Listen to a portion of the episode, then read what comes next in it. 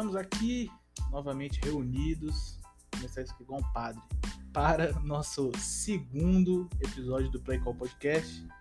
Meu nome é Rafael Negreiros, nós vamos trocar uma ideia sobre como foram os jogos dessa semana 8, como foram as decisões, o que, que a gente teve de polêmico. E, pô, vamos nessa porque realmente foi uma semana assim com algumas coisas inacreditáveis que a gente viu aí. A começar pelo jogo de quinta-feira, Panthers e Falcons. Bom jogo, hein? Bom jogo. É, o jogo de domingo à noite também entre Cowboys e Eagles era um jogo até meio despretensioso, né? Pela, pela, condições, pela condição dos times ali. É, jogo do Patriots tem algumas coisas pra gente falar, para o meu azar. E o jogo do Packers. Então nós vamos focar nesses quatro hoje. Foram os quatro, os quatro que eu recebi alguma indicação do que ver, né?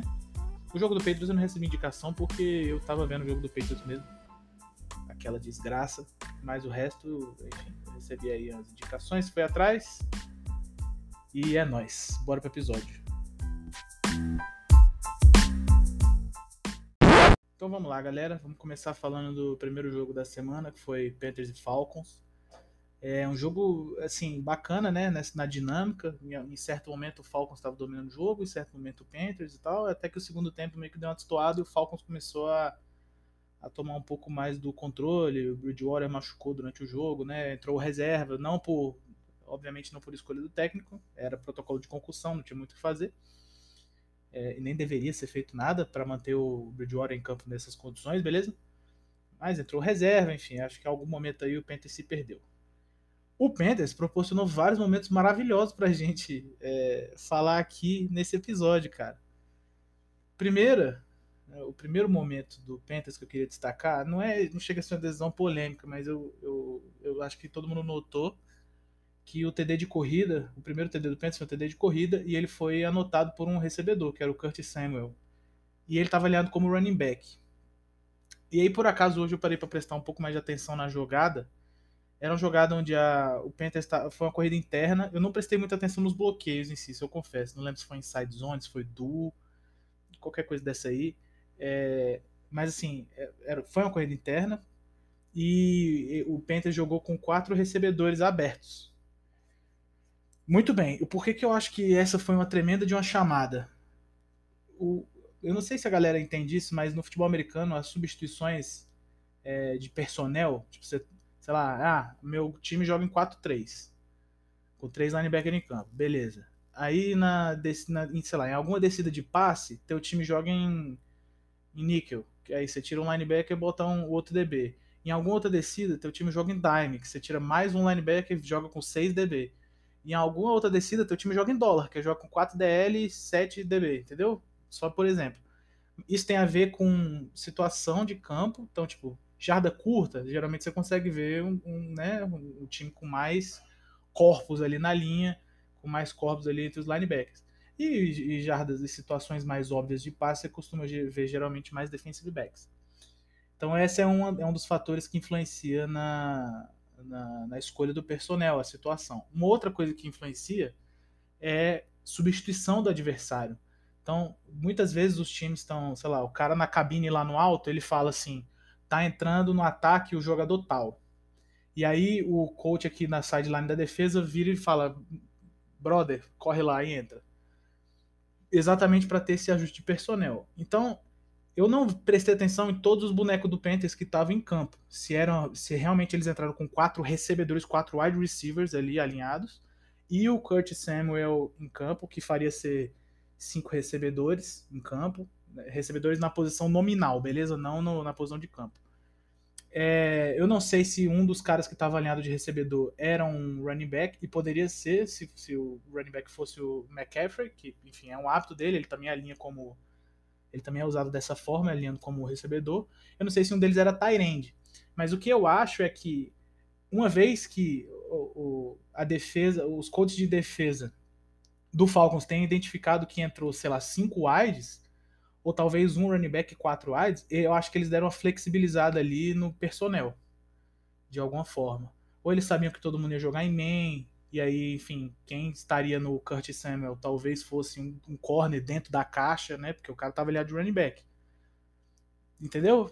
Muitas vezes vocês já viram isso. Vocês já viram um Tyrande alinhado de wide, quem tá lá é um linebacker gigantesco. Então o running back também tem um linebacker nele. O running back é a linha de wide, tem um linebacker nele. E o, o, vale o mesmo se for um recebedor que alinhar no, no backfield, cara. Vai ter um corner jogando de linebacker. E corner não sabe jogar de linebacker, beleza? E aí você, partindo desse princípio, eu achei que foi uma chamada genial, porque ele, inclusive, ele mostrou que sabia correr aquilo ali. Não era um running back improvisado, não era nada disso.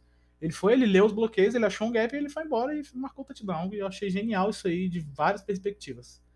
Se o Panthers tinha esse dado de relacionado à cobertura, se o Panthers sabia que o Falcons iria prestar atenção nessa substituição para ajustar o personnel, é, enfim, independente do fator, eu acho que foi uma tremenda chamada do, do Panthers, do coach Joe Brady, que vou falar que eu tô começando a virar fã do cara. O ataque do Panthers é um ataque bem maneirinho de assistir. É, fica aí minha, minha admiração por tremenda chamada e, e foi bom que eu pude dar explicado para vocês um pouco aí como que funciona essa coisa da substituição, beleza? Muito bem. Nesse mesmo jogo tivemos uma quarta descida entre a linha de 30 e 40 do ataque, deixa eu confirmar, acho que foi linha de 34 inclusive. Foi na linha de 34, isso mesmo, na linha de 34 do ataque de Carolina, ou seja, na, na 34 da defesa de Atlanta, obviamente. Ah, tava no segundo quarto, quarta para um. Faltava quatro minutos para acabar o primeiro tempo. O, o ataque do Panthers escolheu ir. Aí foi um inside zone read, beleza? Era um read option ali do, do Bridgewater com o running back, lendo o defensive end, que deu errado. Então o defensive end foi lá, fez a jogada, o Bridgewater... Foi assim, ó, o Bridgewater ele tomou a decisão certa, beleza?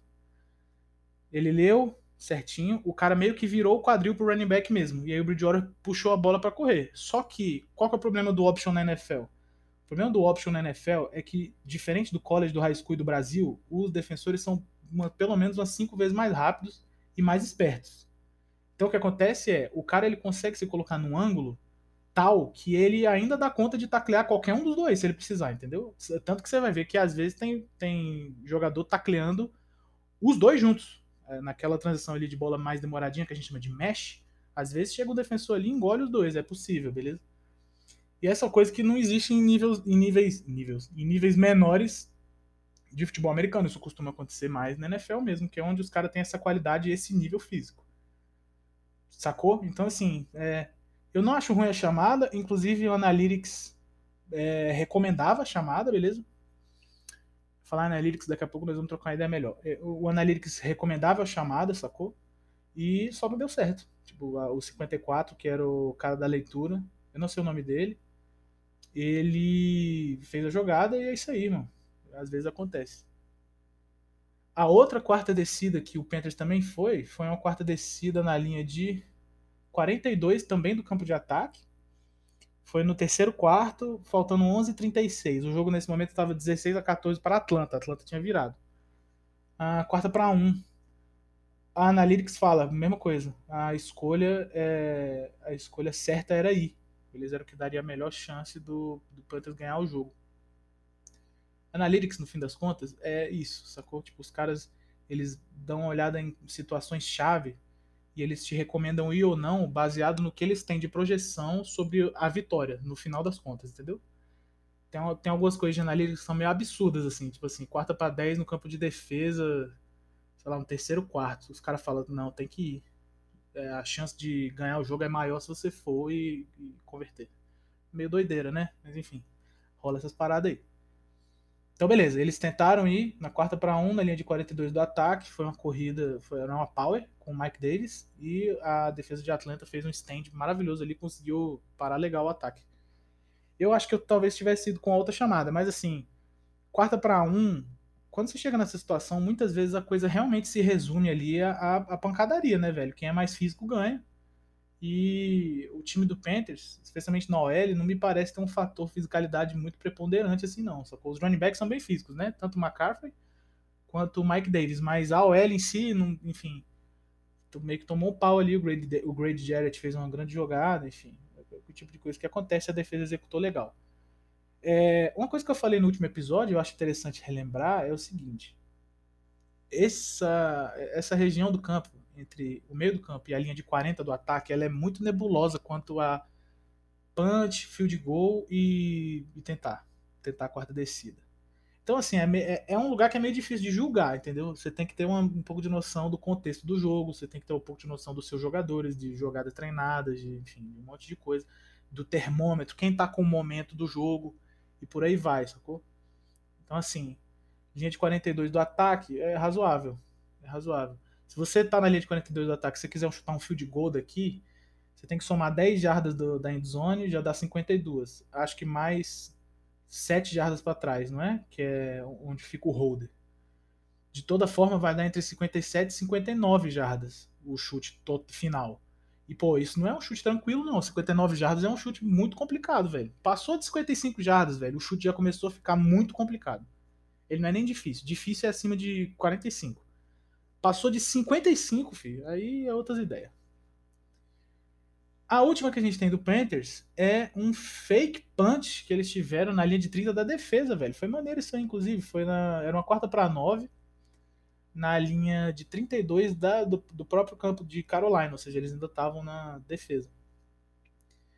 Eles tinham tomado uma falta, era quarta para 5. Eles tomaram a falta de atraso de jogo. Eu não sei se foi proposital, eu acho que não. É, enfim, eles tomaram a falta de atraso de jogo e aí eles chamaram a trick play, foi aquele direct snap no, no personal protector, né, que a gente chama. Pegou aquela bola ali, a OL meteu um sweepzinho ali, todo mundo veio correndo pro ladinho, pá, e o cara conseguiu, ganhou muito mais jardas, inclusive, do que as 9 jardas que ele precisava. É, enfim, eu acho que foi uma tremenda, assim, é difícil falar que foi uma boa chamada, né, porque, tipo, foi uma trick play. Foi uma trick play. Se dar errado, ele era muito burro, porque ele estava no campo de defesa e, enfim, deu merda. Se ele sabia que podia chamar isso aqui, nessa situação, no próprio campo de defesa dele, ele provavelmente tinha os dados certos e ele viu o look que ele queria no time de retorno, enfim. É, era uma coisa que encaixava. Era uma coisa que encaixava. Então, tipo assim, foi uma boa decisão? Foi. Mas essa aí é uma decisão que eu não gosto muito de, de, eu não gosto tanto de comentar assim, porque ela é uma decisão que é um pouco mais baseada em resultado se essa coisa der errado aqui, tá todo mundo chamando ele de burro, e eu acho que eu, inclusive, beleza? Importante falar. Muito bem, agora sobre o jogo do Cowboys. É... Eu não tenho nada muito assim relevante para comentar sobre o Eagles. Eu acho que o Eagles, um breve comentário aqui só, acho que eles finalmente talvez tenham encontrado um pouco de pace aí no ataque. Não que esteja bonito, mas me parece um pouco melhor.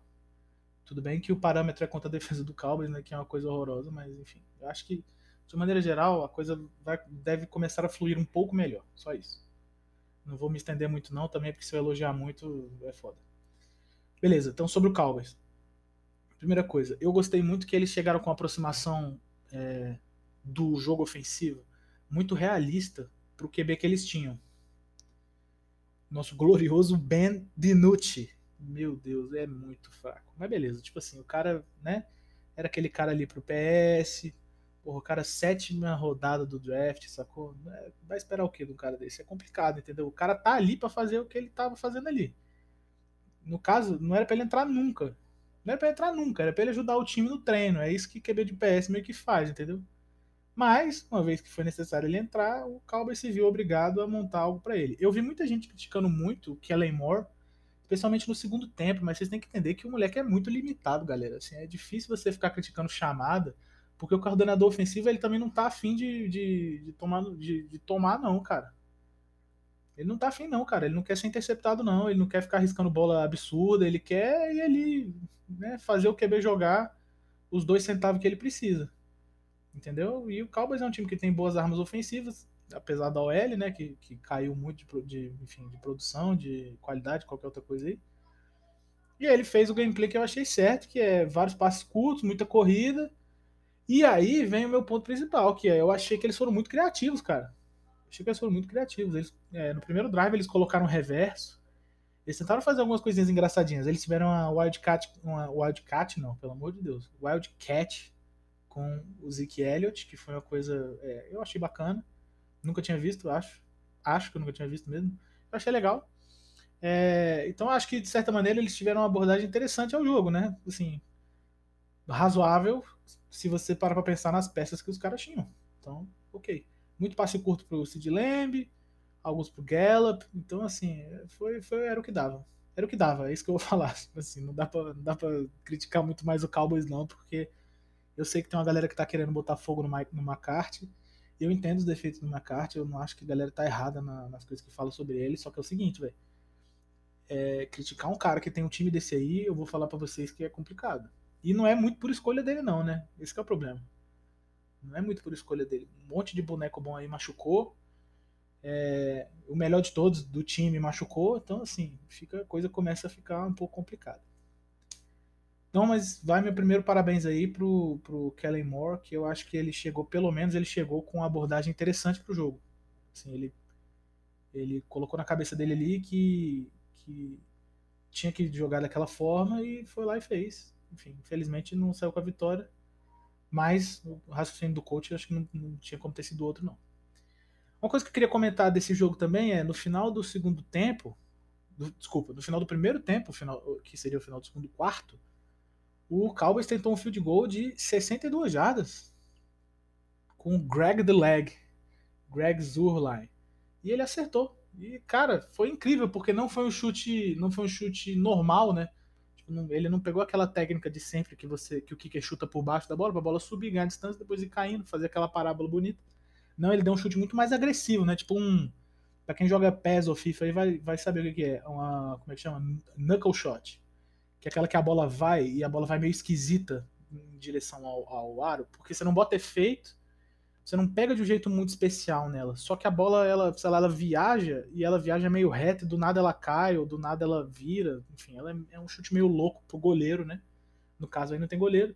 Mas o chute foi nesse mesmo pegada. Tipo, o chute ele, ele, ele sabia que se ele chutasse a bola pra ela ir caindo, possivelmente ele tinha errado o chute porque estava muito longe. E aí o vento exerce uma certa influência aí. Eu acho que era no estádio do Eagles, não tenho certeza agora o jogo. Assim, de toda forma, mesmo que fosse domo, eu acho que ele também teria tido problema. E aí ele deu um chute mais forte do que alto. Ele focou um pouco mais na patada e não tanto na altura. E a bola chegou lá, cara, e chegou bonitinho, velho. Chegou perto da trave ali, mas, porra, pra 62 jardas tá incrível. Achei bacana a ideia, porque mesmo que tivesse muito longe, a maioria dos times pensaria, pô, o Kicker jamais acertará daqui. Então, só que qual que é o negócio? Você prefere, para acabar o, o, primeiro tempo ali, você prefere tentar uma Hail Mary com o nosso glorioso Dinucci, ou você prefere tentar um chute que é difícil, muito difícil, só que com um kicker competente? Aí essa escolha aí pra mim não tem, não tem muito pra onde você pensar, entendeu?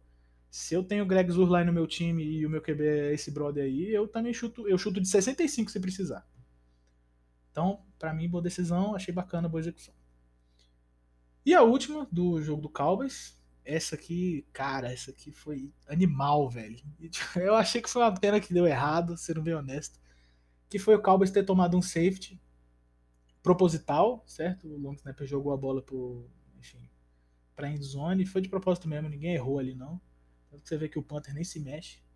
É, tomou o safety, obviamente, né? E aí ia chutar o, o, o, ia dar o rechute que a gente chama, né? Ia chutar ali para devolver a posse de bola. Muito bem, o que acontece? Primeiro, sobre tomar o auto safety, né? Sobre, enfim, se infligir este mal. É, o jogo ali tava 21 a 9. 21 a 9 beleza? Ou seja, 12 pontos de diferença.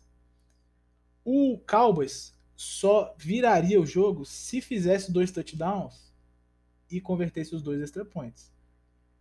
Depois o jogo ficou 24 a 9. E de 12 para 14 pontos de diferença, ele ainda tem que fazer dois touchdowns para pelo menos empatar o jogo, dois touchdowns e converter os dois extra points. Ou seja, o que eles pensaram foi: vamos parar o tempo aqui agora, para o relógio agora aqui, dá os dois pontos, não tem problema, nessa, altura não faz diferença nenhuma. Dá os dois pontos. E no Sky Kick, a gente tenta recuperar a posse de bola de volta. No Sky Kick não, desculpa, no chute. Porra, já cantei a pedra aí. No chute, a gente tenta recuperar a posse de bola novamente. E aí, no, no, nesse chute que, que o time tem que dar pro outro time depois de tomar o safety, é, na regra aqui do Brasil, você pode tanto chutar ele com a bola no chão, como se fosse um kickoff, ou você pode pantar, pode pegar a bola na mãozinha assim, dar uma bicuda para cima.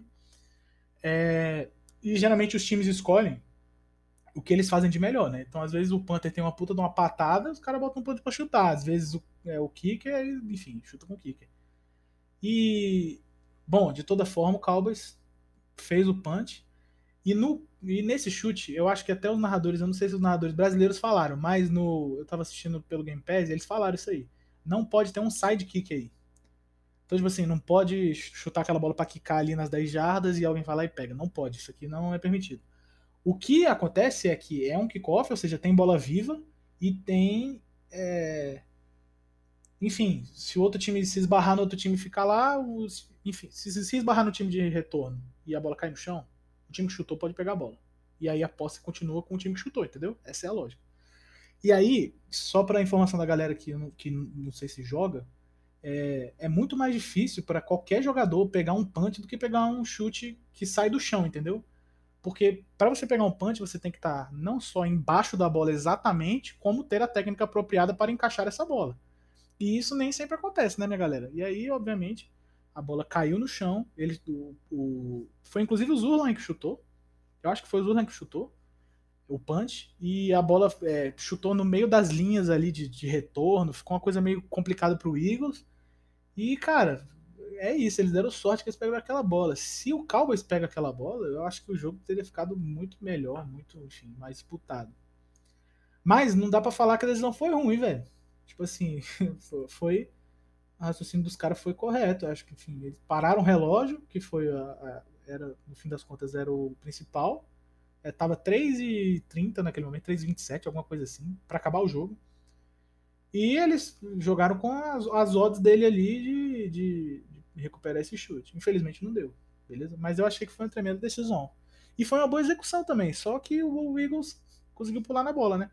Só que assim, 85% da jogada deu certo. e aí o resto é a defesa do Eagles que tomou conta. Faz parte, faz parte. Muito bem. Sobre o jogo do Patriots agora, é...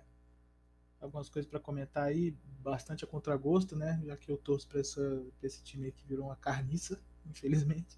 Mas como diz o Belichick, deu ruim. É isso. A gente teve quatro Super Bowls, um AFC Championship Game, então agora é hora de, de dar uma colhida nos frutos ruins aí do que foi essa gestão financeira para ser campeão, né? Faz parte, galera. Infelizmente, a vida é isso aí. Especialmente na NFL. Então, beleza. Primeira decisão que eu quero falar do Patriots foi o Patriots empatando o jogo em 14 a 14 no terceiro quarto, tentou um onside kick. Eu achei que foi uma coisinha muito ousadinha na hora que eu estava vendo o jogo. Tanto que o câmera não entendeu. Eu não, eu não sei quem estava vendo esse jogo aí, mas o. Acho que o câmera já foi botando a câmera assim pro fundo, né? Quando o kicker foi chegando na bola. E aí, do nada, o cara viu que nada aconteceu e voltou a câmera pra ação, assim, meio de surpresa, cara. Foi loucura. E tinha sido um sidekick do chute do, do Jake Bailey que o Bills recuperou. Bem, aí eu fiquei meio puto nessa hora aí, porque eu falei, porra, não tinha necessidade nenhuma, cara. Ele tá chutando um sidekick no terceiro quarto, irmão. O que, que é isso? Só que o que que o Belichick falou na, no final, na entrevista? No, no final do jogo, né, no caso, depois do jogo. O Mike Race, é, da ESPN, que cobre o Patriots, ele perguntou, foi algo que você viu na defesa do... No, desculpa, no time de retorno do Bills? E o Belichick se limitou a responder sim. Então, tipo, eu acho que eles tinham algum tipo de tendência de como que o Bills se comportava nesse, nesse, nessa situação de special teams. Eles achavam que era possível tentar esse chute e tentaram. Acho que faz parte, entendeu? É, não foi aquilo que fez o time perder o jogo, né, galera? Então, assim, também se a gente for ficar achando isso aí ruim, vai ser complicado. Sacou?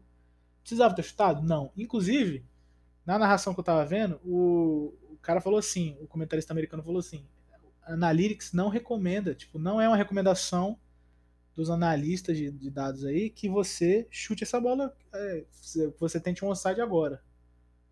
Não era, tipo, não era uma, enfim, não era catedrático que ele tentasse chutar aquilo ali, entendeu? Não era necessário de maneira nenhuma, não, enfim, não era recomendado, não era nada. Ele só foi lá e tentou. Ele achou que ele tinha um, uma tendência ali no Bills e infelizmente não deu certo. A vida é essa aí. É, acaba que a escolha pelo próprio resultado ela não, não, foi tão valiosa assim, né?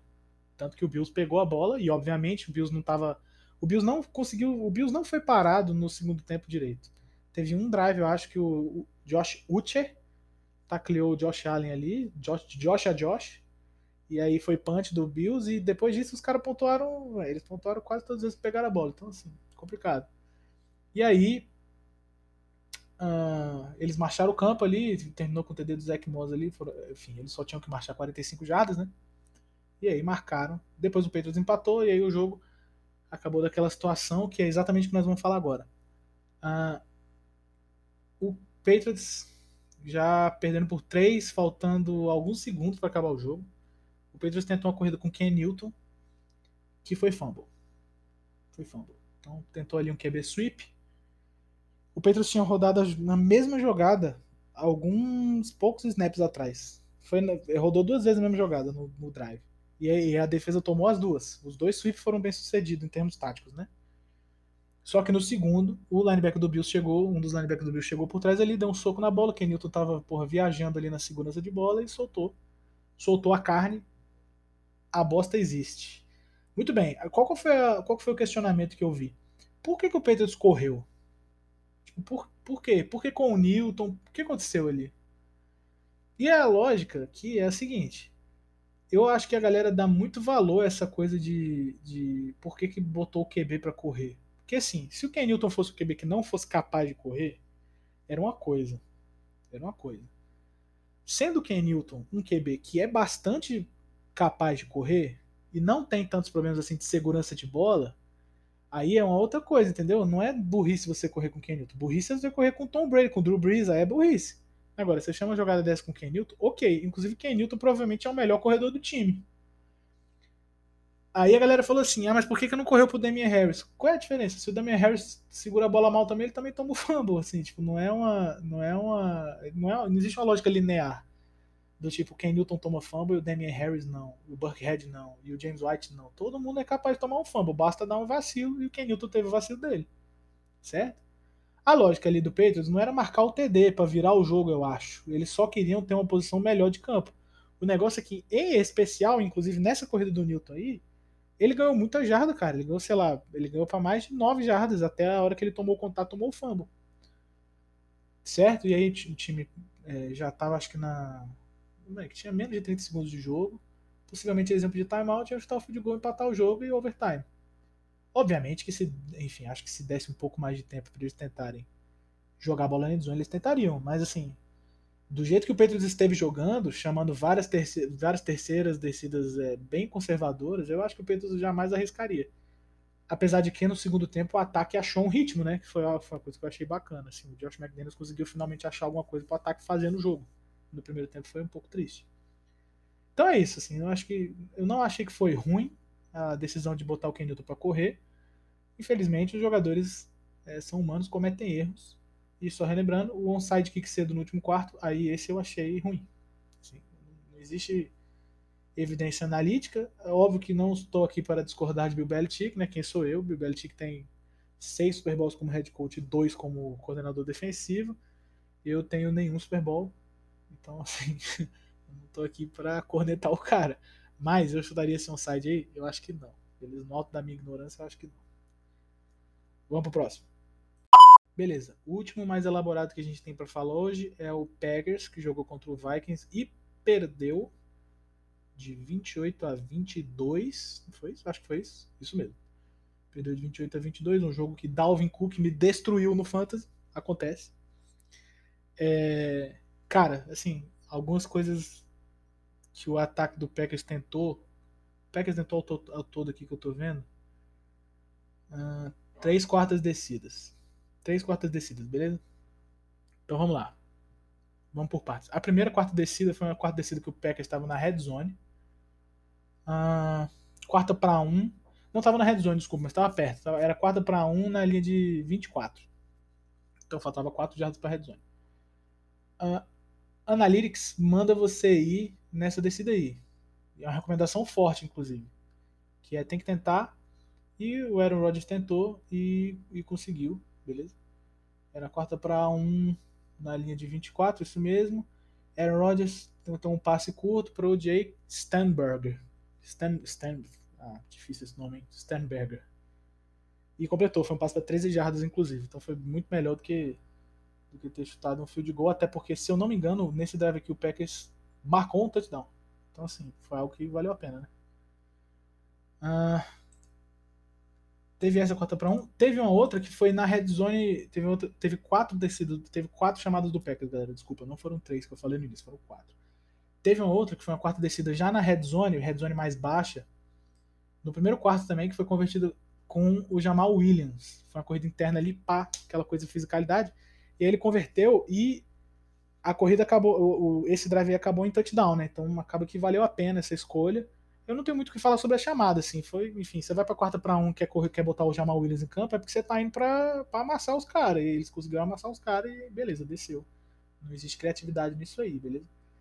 Uh, e foi esse drive aí dessa corrida do Jamal Williams que terminou com o TD, desculpa, não foi o do Jake Sternberger. Não, esse aí terminou no field goal, beleza? Mas tá aí. Então você tem já no primeiro quarto os caras mandaram duas, duas jogadas em quarta descida. Os caras, porra, tava insano, velho. Matt LaFleur tava fora de si nesse jogo. Aí nós temos mais um que foi uma quarta para 10 no terceiro quarto, na linha de 37 do ataque. Foi um passe incompleto. Eu vou repetir para você a situação, que eu não sei se você prestou atenção. Quarta para 10 no terceiro quarto, linha de 37 do ataque. Passe incompleto. Era uma situação onde os próprios, os próprios dados de analytics botam para você chutar o field goal. Beleza? Field goal era o mais recomendado aqui. Agora, vamos sair um pouco dos dados, vamos falar um pouco de lógica. Meu brother, quarta para 10 não existe você tentar se você não tá no último quarto precisando desesperadamente de, de andar, andar o campo, entendeu? Não existe, não existe, não existe. Era terceiro quarto ainda, irmão. Linha de 37 do ataque, chuta essa bola, irmão. Pra que você vai tentar aí? Tentou, foi passe incompleto, inclusive. É, Aaron Rodgers, passe incompleto na direi no fundo direito, deep right, né? Para Equanimous St. Brown. É isso aí. Então, o cara ainda foi muito mais do que 10 jardas, foi no deep right, né? Passe incompleto, no goal. Eu não entendi muito bem, não. Assim, eu acho que se fosse quarta para dois, eu talvez entenderia. Quarta para dez, eu acho que a coisa não tem muita lógica, não. Não tem muita lógica mesmo. E a última do Packers, que foi uma quarta descida. Deixa eu só confirmar a jarda aqui, mas eu anotei. Foi uma quarta descida entre a linha de 50 e a linha de 40. O Packers estava perdendo por 14 já. Já estava 28 a 14 nesse momento. E aí foi um passe e o Aaron Rodgers conectou o passe eu não vou lembrar o recebedor agora. Talvez tenha sido o Tony, não lembro. O passe, foi passe completo, primeira descida. Então os caras, assim, eles. O Matt LeFleur foi para esse jogo com, com um mood diferenciado aí. Ele deve ter falado alguma coisa no vestiário do tipo, irmão, é o seguinte, quarta descida no campo de ataque nós vamos em todas. Ninguém deve ter entendido nada, mas o jogador fica pilhado com essas paradas, o jogador provavelmente ficou maluco falou, é isso, vamos. E aí, verdade precisa ser dito aqui é o seguinte: de quatro tentativas de quarta descida, eles converteram três, o que é um tremendo aproveitamento, galera. É surreal, moleque, isso aqui. Sacou? Eu achei, eu achei que foi, um, foi jogar legal com os dados. Eles perderam de uma posse. É, é difícil colocar essa uma posse na quarta descida que eles falharam, né? Eu acho que é difícil, pelo menos. Mas até porque, enfim, eles teriam só chutado um field goal se eles não tivessem tentado a, a jogada e ainda assim o field goal no, no, se você pegar o placar e só colocar um field goal lá a mais pro Packers, ele não muda nada. Óbvio que talvez ele mude o contexto do jogo, a história do jogo, etc. Mas o resultado em si muda pouco. Lafleur muito levadinho e vamos pro último. Muito bem, e o último que a gente tem para falar, eu vou falar bem brevezinho, até porque eu não tinha falado desse aqui na introdução, eu lembrei dele durante a, durante a minha fala aqui, é o jogo de ontem Ontem, segunda-feira, foi o jogo do Giants. Bom jogo do ataque do Giants. Assim, tático, né? Bom jogo. Eu acho que o, o nós vamos falar só disso aqui, nós não vamos falar de nenhuma jogada específica. Eu acho que o gameplay do Giants foi muito bom, cara. De verdade, assim. Eu acho que o Giants provavelmente pegou tudo que o Packers errou e falou: não, nós vamos fazer o contrário. E aí deu certo, sacou? O que, que você precisa fazer, no geral, quando você vai jogar contra a defesa igual o Tampa Bay? Primeiro, os linebackers deles são muito rápidos, então correr por fora é uma coisa que não, é um pouco infrutífero, entendeu? Quando você tem dois linebackers que conseguem jogar de lado a lado do campo, você tá com problema, especialmente nas jogadas de, de corrida externa. E, novamente, aí o Game Pass me salvando aí, me dando um pouco de material para falar na análise. O comentarista americano falou o seguinte: eu estava conversando com Jason Garrett antes do jogo, e ele falou que o Giants pretende ter um jogo downhill com muito gap scheme, ou seja, power, counter, é, dart, ISO, para explorar o fato de que a defesa do Buccaneers é menos física no meio. Porque se a gente ficar correndo em zona para os caras fazerem leitura ou ficar correndo para fora, eles pegam a gente. Então essas foram. Eu transcrevi, eu traduzi mais ou menos do meu jeitinho aqui, mas foi isso que o cara falou, beleza? Em resumo. O que faz todo sentido, certo? Se você tem uma dupla de linebackers em Lavonte David e Devin White, que são os moleques muito móveis, mas muito móveis, não adianta você ficar correndo outside zone, wide zone, é, sweep. Não, porra, não tem como, entendeu? Não tem como. Os moleques sempre vão chegar lá fora e vão, vão, derrubar, vão derrubar o boneco. É isso. E aí o, o Giants fez o óbvio. Pegou lá o running backzinho deles lá, como é que é o nome dele? Wayne Gallman. E, amigo, socou no meio, velho. E é, o esquema tinha que ter sido esse aí mesmo. Infelizmente, eles foram sabotados pelo próprio QB, que ainda é muito moleque para jogar na NFL, entendeu? decisão, tomada de decisão dele é extremamente questionável. Mas eu acho que faz parte, assim, famosa, famosa dor de crescimento, né? E só me preocupa porque eu acho que ele, o teto dele não consegue subir muito mais, não, galera. Esse, é esse, eu acho que ele já tá no teto dele. Mas é só um palpite aqui, beleza? Eu não acho que eu consigo falar isso com muita precisão. Eu só acho. Eu acho que realmente ele já tá no teto dele. Mas assim, eu queria, eu queria deixar esse amor aí pro Jason Garrett, porque ele é um cara que toma muita paulada, com razão. Com razão. Tem que ser falado aqui. Não é que ninguém acusa ele injustamente de nada, não. Ele apanha com razão. É... Mas ele foi muito bem nesse jogo, tremendo gameplay do, do, do Giants aí, que foi roubado, beleza? A gente não fala de arbitragem aqui, mas o Giants foi roubado. Aquilo ali foi falta sim. É nóis.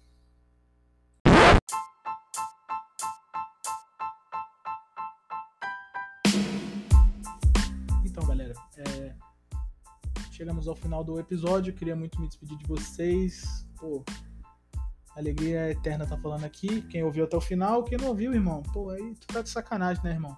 Dá maior trabalho gravar isso aqui. Eu nem sou bom, tô gravando no Anchor aqui. O Anchor, pô, é um aplicativo maneiro, mas limitadaço aqui nas edições, sacou?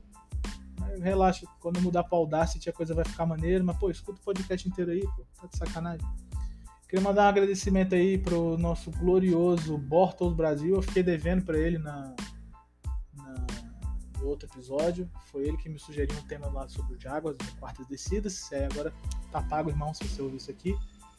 É, algumas pessoas que falaram pra gente trocar ideia de situações, falaram, mandaram mensagem lá no.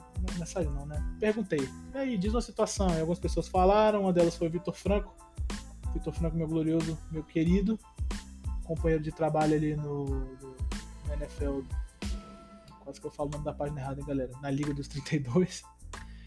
É, outro que falou foi o coach Lucas Davi, novamente. Um outro que falou foi o coach Heitor. Eu não consegui abordar o dele hoje. Eu também não consegui abordar do Thiago Taqueso, meu personal trainer favorito. Ele não é meu personal trainer. Se vocês que já me viu ao vivo sabe que porra, eu não tenho shape para ter personal trainer, né, galera? E o nosso glorioso Lucas Muniz, que é meu jogador do Tubarão Cerrado, maravilhoso, wide receiver lindo, incrível, cheiroso, bonito. Esse menino maravilhoso, então. Muito bem, eu queria mandar um último salve aqui pro Braid Comunista do Twitter, arroba Braid Comunista. Ele sempre, ele de vez em quando dá uma mudada no, no nick dele lá, mas é coordenador ofensivo, beleza? Coordenador, desculpa, coordenador defensivo. Eu sei como é que minha cabeça é. Eu vejo coordenador, já penso em ofensivo, não é. Defensivo.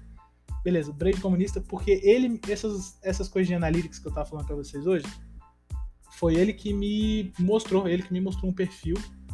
É um perfil que é um bot do Ben Baldwin, que ele basicamente é, o nome do perfil, o, arroba é arroba Ben, underline, bot, underline, Baldwin. E o nome do perfil é Fourth Down Decision Bot. O que, que, que, é que esse bot faz, basicamente? Ele analisa sempre as quartas descidas. Ele tem um algoritmo lá de Analytics, que é o mesmo algoritmo que a, o The Athletic é, montou. Beleza? Pra ver mesmo, ah, tem que ir nessa quarta descida, tem maior chance de, de. Se for bem sucedido, tem maior chance de ganhar, tem menor chance, como é que é? O que, que funciona? O que, que é melhor para fazer aqui? E aí funciona mais ou menos assim. Pode ir lá, segue lá, arroba Ben, underline bot, underline Baldwin. E aí ele dá o placar do jogo, ele dá onde que tá a bola, o tempo de jogo, e ele dá a recomendação. Isso aqui é maneiro, tipo assim, recomendação. Aí pode ser forte, tipo, eu recomendo fortemente que você chute field goal. Pode ser recomendação média, ou pode ser a recomendação que ele chama de toss up, que é qualquer coisa que você escolher dá certo. Por exemplo, a tentativa de field goal dá 35% e a tentativa de. Se você tentar a quarta descida, dá 35% também. Aí, porra, tu escolhe o que tu quiser, entendeu? Tipo assim, é, não faz diferença nenhuma aqui pro, pro, pro nosso, no nosso algoritmo, pro nosso outcome, é, o que, que você vai fazer. Então eu queria mandar um abraço pro Brady Comunista, que me mostrou, sigam a página, a página é bem legal. E. A página não, desculpa, perfil, né? Estamos no Twitter. E também pro João Gabriel, que trabalha comigo no, na, na, Liga dos 32, beleza? Ele me mandou esse arquivo do The Athletic e o Brady Comunista mandou essa página do Twitter. Então, ficou show de bola. Agora eu vou poder, toda vez que eu falar aqui de trocar ideia de decisões com vocês, vou poder trazer uns dados, apesar de eu não ser grande fã dos dados, beleza? Eu sou mais fã do que eu vejo com meus olhinhos. Mas também funciona. É, falar de dados às vezes é bacana, ainda mais que agora, agora, né, hoje em dia, está muito mais atualizado, os coaches estão se utilizando mais desse tipo de análise. Firmeza? Então é nóis. Segunda-feira que vem, ou terça-feira que vem, novamente no Twitter, desde que você fala arroba negreiroscoach, eu vou lá perguntar o que, é que você acha de situação que a gente tem que falar. E aí você me responde, velho. Não me deixa no vácuo, não. Ah, dois pontos lá, beleza, vamos falar dos dois pontos, não tem problema. E aí pedindo desculpa pro coach Heitor e pro Thiago que eu não consegui falar do, das coisas que eles me mandaram hoje. Mas eu prometo que eu tento encaixar nos próximos episódios. Beleza? Então, galera, um abraço para vocês. Como diz meu amigo Fernando Campos, da dupla aerodinâmica, não lamba postes, nem calçada, nem nada disso. Coronavírus aí, pelo amor de Deus, hein? Não sai lambendo nada, não. E é nós. Valeu.